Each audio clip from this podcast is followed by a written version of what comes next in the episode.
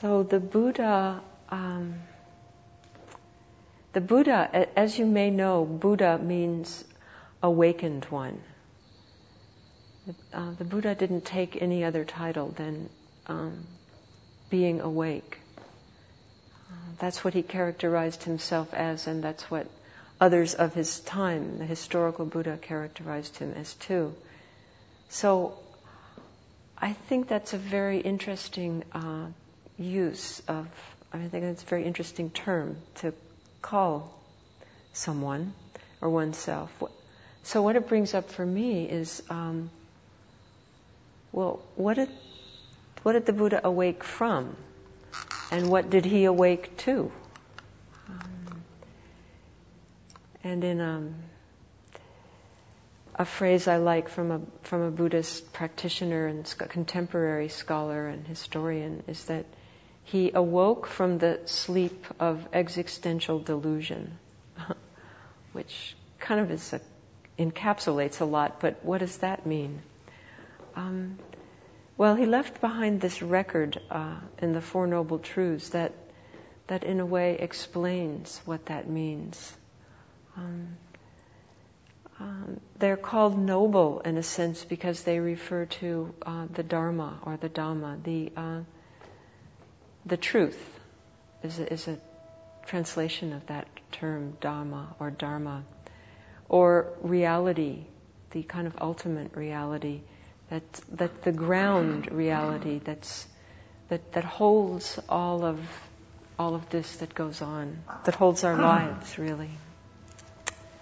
So I'd like to um, try to go through these. This will just be hitting the highlights. Uh, because of course there's 2,500 years behind these Four Noble Truths of, of, of human interaction with them, and they're, they're very deep and profound. And, and one thing that makes them deep and profound, in my view, is that, is that they are so concise, that they're encapsulated in this really condensed form. Um, but of course, one can say a lot. There's a lot to say about them. In fact, they're another thing that my personal take that makes them noble is that um, is that they merit uh, they merit uh, attention in our lives. Uh, lifetimes we can spend our lives uh, looking at these, living the rest of our lives too. We don't have to devote exclusively just to the noble truths, but they they can become a piece with our lives in whatever we do. So, um,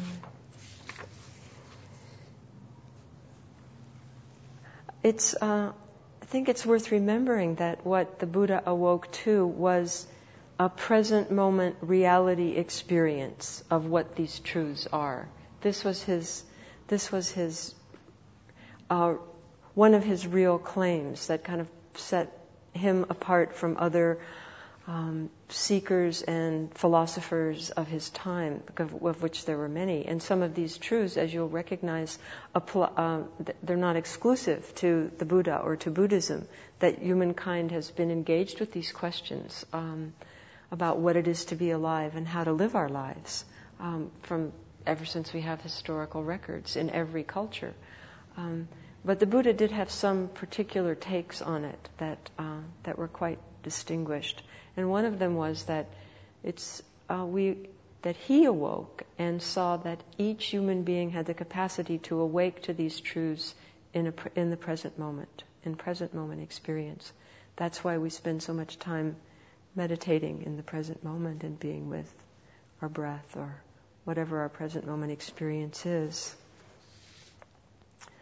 Um, another word I think that helps me frame these truths, um, these ways of understanding our human nature, is um, to call them the Four Noble Practices in a way, because they contain within them an invitation to really take them into our lives and embody them and live them. Uh, they're not some sort of um, some sort of metaphysical or um, actually I think I've got it. Thanks, Jim. Um, something kind of like physics. you know, that we can understand and, and get, and or maybe physics isn't a good example. That's we don't spend too much of our time with physics, but um, they're more, they're more like practices and skills, or they, they call they have they offer that they have that invitation. So uh, the first truth is that there that human the human condition is composed of uh, there's a lot of it is stress and suffering and anguish. That's just part of our lives. That's the way things are set up uh, from birth through our lives to death.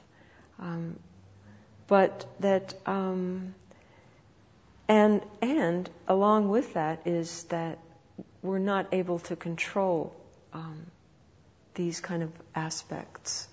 Um, and another part of that first truth is that uh, we can add more anguish and stress and suffering by um, on top of what what's just there and part of human nature.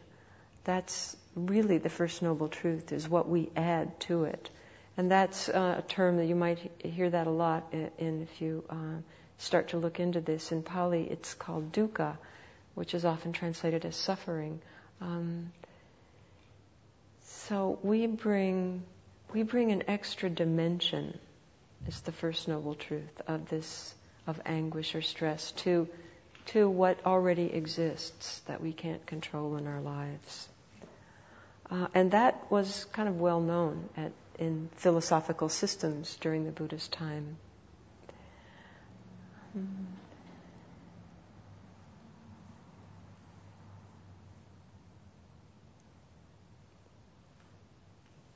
So then there's um, through that through that first truth, uh, the, the, Buddha saw quite clearly. It seems to me that that this that knowing this that we bring something to it is is we needed an action plan. We needed some way to get, you know, to see how we can hold that uh, suffering, how we can be with that, how we might even how we might even uh, shift our understanding of it or widen our understanding of it. Um, so if he's famous for um, this this phrase, he said, um, "I teach one thing and one thing only: suffering and the end of suffering." And the Four Noble Truths kind of point to the practices that show us what our suffering is on deep levels and also how we might end it. And, and the second truth is uh, the one that says there are causes for the suffering that underlie this kind of suffering that we bring to our life experiences as human beings. Um, and craving or clinging is kind of the base cause, but that has many that has many different manifestations, but the most important and, and frequently encapsulated in, uh, in the Buddhist texts are greed, hatred, and delusion. Um, craving and clinging in this second noble truth is understood not only to be craving in the sense of addiction of holding something to you, but also also rejecting things, pushing things away. That's also a form of clinging uh, in the second noble truth. And the origin, well, where does this craving come from? The origin of this craving is rooted in our ignorance of our impermanent self nature. And so these are two other key kind of insights that the Buddha himself brought to, to things that people were discussing in Hindu philosophy and other philosophies as well our impermanent nature. And um, these are called anicca or impermanence and anatta. Uh, the fact that we don't have an abiding self that is like a super self, like in Hindu philosophy of the Atman. Um, but that everything is a process in a way. We could use that term terminology, today's language, that it's all flowing and going on. And of course, we have we have a self and and uh, an individuality and a personality, um, but but there's nothing. Uh, that's a process that exists within certain boundaries of time and under certain conditions, but that is constantly changing. Uh, it comes into being, it changes constantly throughout its process, and then it goes out of material physical being anyway. Um, so the Buddha wasn't a metaphysician. He didn't, uh, he said, This is what I've seen, that there is no permanent self or soul that we, that we can identify with. So, in the third noble truth, he um, he brings the good news, um, which is that the suffering and and anguish, this craving, uh, clinging, these delusions, can exist. That we have choices that we can make um, in our lives as human beings we can let them go.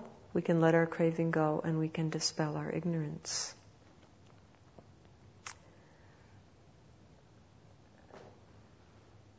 And this is another real implicit call to action. The call to action, it kind of ups the ante here. The stakes get, you know, higher and maybe more interesting. Oh, okay, well, I know suffering, uh, and I can even kind of, I could, I could entertain that, uh, theoretically at least, that um, the cause of suffering is is my craving and cl- clinging.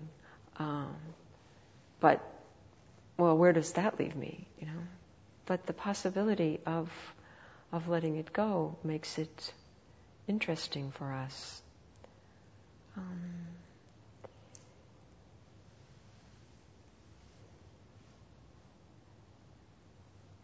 so, the fourth noble truth is uh, also called the the eightfold middle path because the fourth noble truth has has eight parts to it, um, or the middle way, um, and this is kind of the the real the, the kind of the nitty gritty of practice descriptions of how we might go about um, seeing our seeing what causes us what causes us suffering and all other beings, not, not just individually, but all other human beings. Um, and what we might, how we can actually go about kind of dismantling uh, this suffering, deconditioning ourselves from these conditioned ways we have of being in the world. So the specific steps, the um, the in the, they're presented in, in a certain order, and that it varies a little bit tradition to tradition. But um, I like to look at them, and this is an ancient metaphor too, as um, as kind of a, a, wheel, and that that works really well for me with the hub. So it's not like you follow the list and go, you do the first noble truth and then the second noble truth, and then you know, although you, you can do it that way, but really you, you can enter at any place at, at any time, wherever you are in your present moment experience, and any one of these can be a path, an avenue into seeing deeply into um, what your own experience is in that moment, and how and how you can make choices about uh, acting skillfully and wisely or not. So if there, the, the eight parts would be around the hub of the, uh, um, uh, the perimeter of the wheel, and they all lead back into the hub, the, the center, and that's where you, they all connect with one another. So you can even jump around from the first one uh, in this tradition is uh, clear seeing and comprehension or right view, and and the last one is right uh, concentration. Um, but you can connect those two up without going through the intermediaries necessarily. In fact, that, that happens.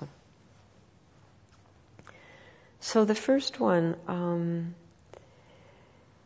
clear seeing and clear comprehension, also translated as right view or right understanding. So it's, it's about seeing our choices, clearly seeing um, what choices we have in the moment in our lives. And it's also on, um, on another level, uh, knowing for ourselves directly and experientially what reality is, what the deepest realities are. Um,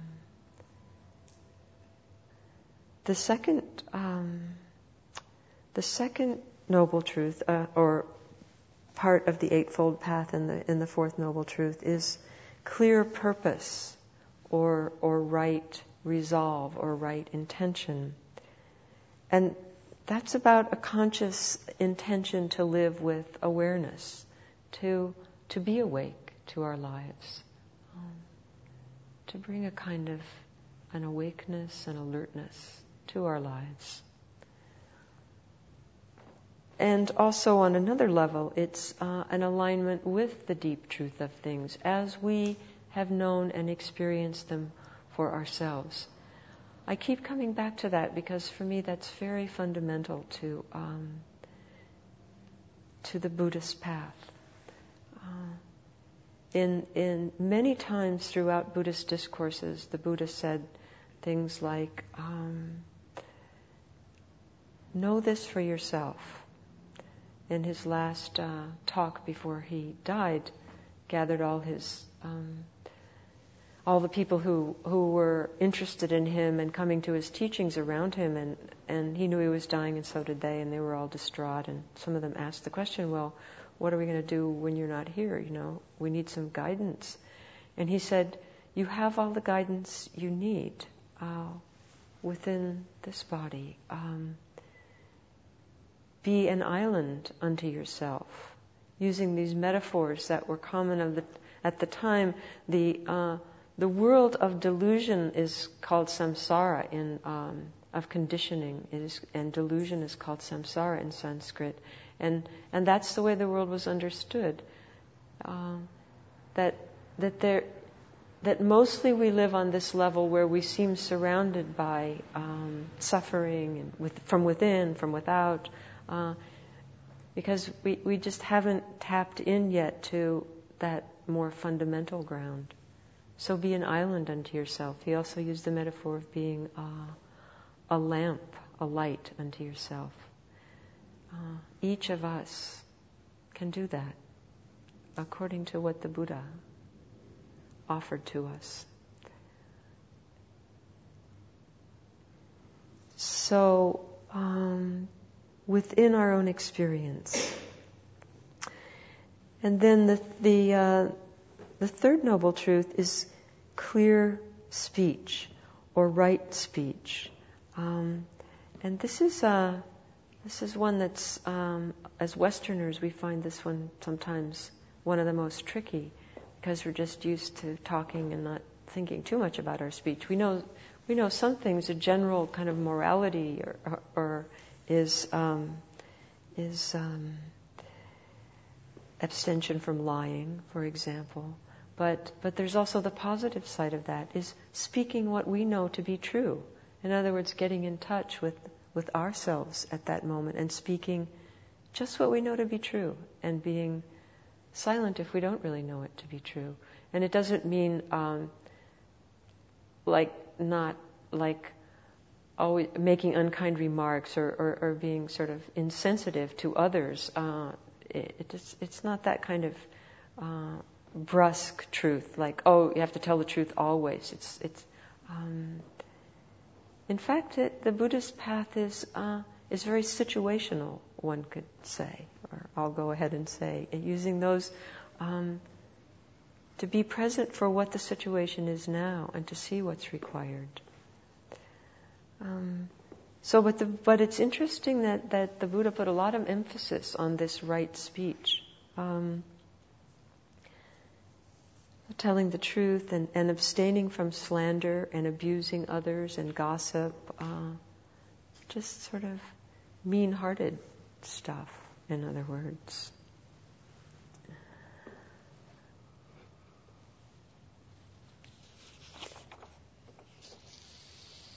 Um,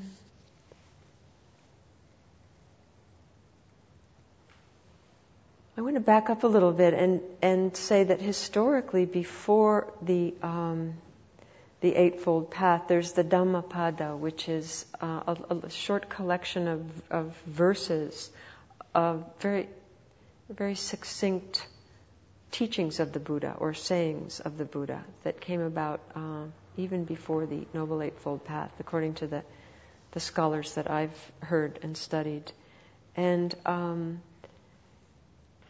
and, and this points to some, a cluster of these, uh, these parts of the Eightfold Path that we're talking about now, such as um, clear speech and right speech. He says in that in the Dhammapada, to do no evil, to cultivate good, to purify one's heart and mind. This is the teaching and understanding of the awakened ones. So, about how we can be in the world.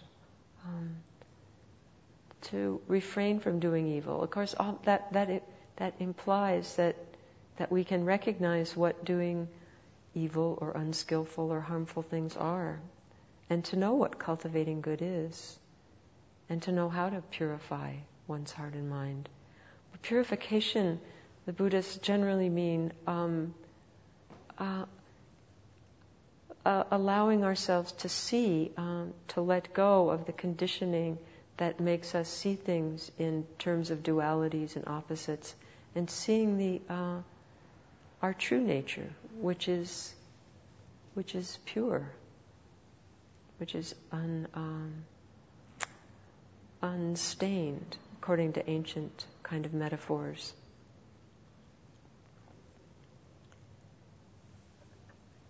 For me, this kind of purification is discovering who we are most completely.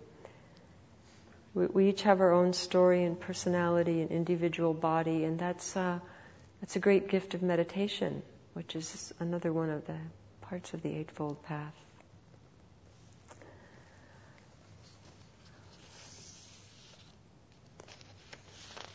Which we're going to move on to. The fourth. Um,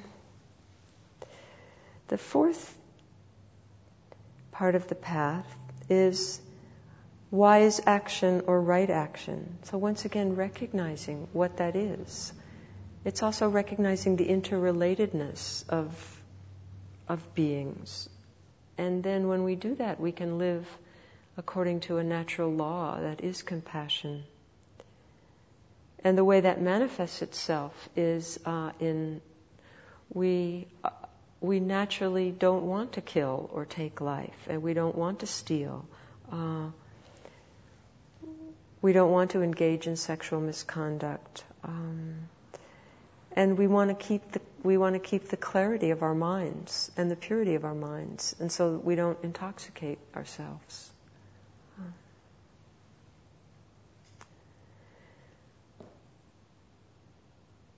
Then there's wise livelihood and right livelihood, um, or right livelihood. And that's choosing our work in this world the best we can, um, with the intention to be of benefit to ourselves and others. And it's dealing honorably with other beings uh, when we work together with them. And I personally think this one's not so easy in the complicated world we live in because we don't see all the ramifications of what we do. Um, but we do the best we can. Uh, all of these um, truths are still rooted in um, what we can bring to them and how we can make them our practices is to really pay attention to our intention. If we're doing the best we can, that's. Uh, that's good. They're not they're not absolutes, and they're not um, sort of enshrined out there that we um, that we aspire to, but we never really think we will attain. In fact, one of my teachers says they're all impossible. There's no way that you can not really kill anything. Being alive um, means being, you know, going through that cycle of birth and death. That's what that's what it's part of. So it's not an idealistic and metaphysical kind of practice we're talking about here. It's just bringing our best intentions to being awake and present um, for our experience. And then that lets us see how to engage in wise action and right livelihood. Then um, there's wise use of energy or wise effort or right effort. Uh, and that's a kind of a perseverance, uh, keeping coming back to uh, cultivating skillful states and letting go of, of unskillful or harmful uh, ways of being or states of mind. That kind of perseverance that we bring to just being with our breath again and again um, can be with everything again and again, even when it's difficult.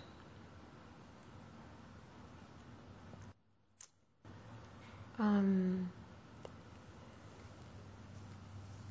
you know, Buddhism is called um, the middle way, in this particularly this section, um, because uh, the Buddha came to this after trying a lot of really extreme uh, practices that were on, going on when he was alive, um, and said this this is not the way, and, and, including practices of extreme asceticism, where he almost starved himself to death, and and practices of extreme um, extreme kind of exploration of very high meditative states, uh, where he got quite blissful and kind of blissed out kind of states, um, and he he realized that he came to the understanding uh, that those were not the deepest truth.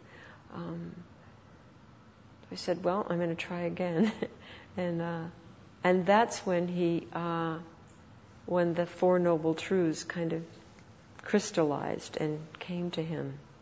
Um, and the last one with this eightfold path came as the middle way. So, being right where we are in our present mind body, um, being with that rather than seeing these as something out there. Um, then the seventh noble truth is um, clear attention or right mindfulness. Now, mindfulness is a very popular term in this tradition of vipassana and insight. And it's about our awareness and our attention and bringing that to our whole being, our mind and our body, uh, as best we can in every moment, all of our senses, whatever sense door is coming up for us, what we hear, what we smell, what we taste, what goes on in our minds. And it's also holding right, um, this right mindfulness and clear attention is also holding what comes to us in a, uh, with, in a non-judgmental way so that we're not identified with it or clinging to it, in other words. And then the last part of this um, Noble Eightfold Path is clear concentration or right concentration. And that's also what we do when we just keep coming back to our breath uh, or whatever our meditation is at any given time.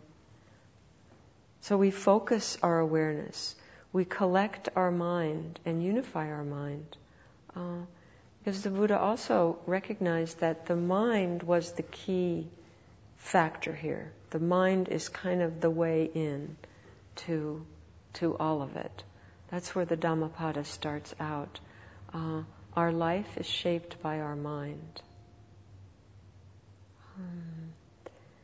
So clear concentration and right concentration, we unify our minds. We bring our, our minds back to uh, to the ground of, of unity and stillness. And we discern things as they are at the deepest levels then, or we have that possibility.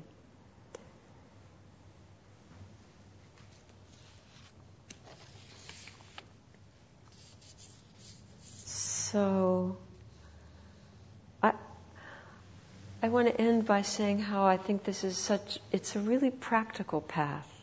And um, it's we, could, we begin to know ourselves through cultivating this path, through, through meditation.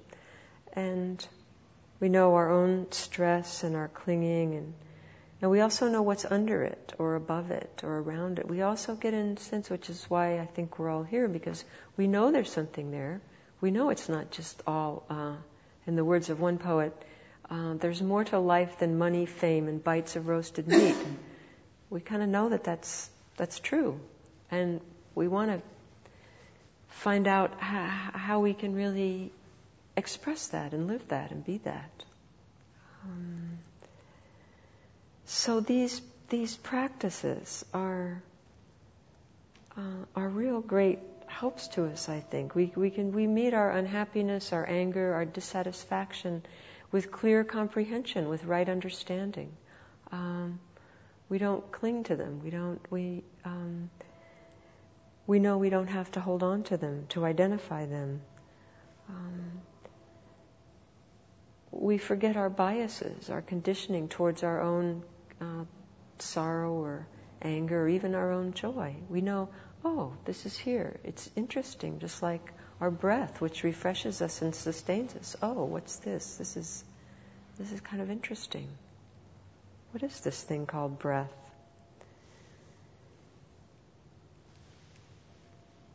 You know, we can we can even be aware of our most our biggest screw ups, our, our most horrible things, uh, the horrible things that others have done to us, that we've done to others. Um, the way it is in the world is just awful sometimes. Uh, and yet we can, we can, by following these practices, come to an understanding of how to be with that and hold that with a peaceful heart, as one of my teachers says. You know, it's a little bit like a magic trick sometimes. It's like you're watching the show and where did all the rabbits come from? I don't know, but they're there. They're all there. They're all part of it.